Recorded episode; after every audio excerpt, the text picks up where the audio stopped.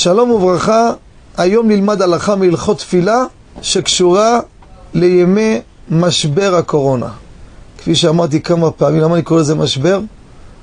למה קוראים לזה משבר? לא לחינם.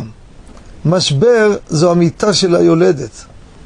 אנחנו נמצאים עכשיו בחבלי משיח. חבלי זה דבר, מילה שקשורה ללידה. אנחנו נמצאים בלידה של המשיח. לידת הגאולה בעזרת השם בקרוב, בשמחה, ברחמים. על מה אני רוצה לדבר?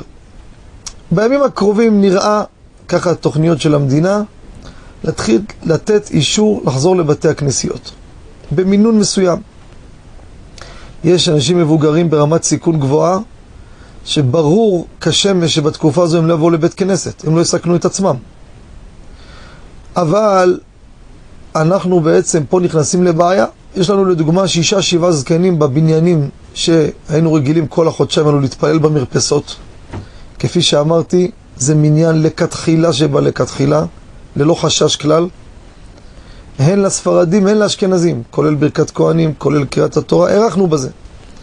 ופה אנחנו הצעירים הולכים לבתי הכנסת, משאירים את המבוגרים, לא נשאר להם עניין. השאלה היא אם אני כאדם צעיר יוותר על בית כנסת כדי להשלים להם עניין במרפסות או לא. הלכה למעשה רבותיי.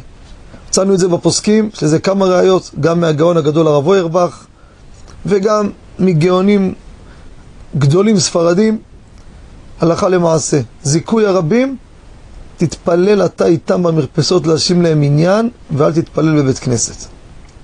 למה? אי אפשר להשאיר את הזקנים אחרינו ואנחנו ממשיכים הלאה. גם הלכתית, גם זיכוי הרבים וגם לא אנושי. ולכן, הלכה למעשה. מי שנקלע לסיטואציה הזו, ישלים להם עניין, ימשיך להתפלל איתם, אם זה בחצר, במרפסת, עד שהכל ייעלם בעזרת השם, נזכה לגאולה בקרוב, וגם הם יוכלו לבוא לבית הכנסת ונגמר הסיפור בשמחה. תודה רבה וכל טוב.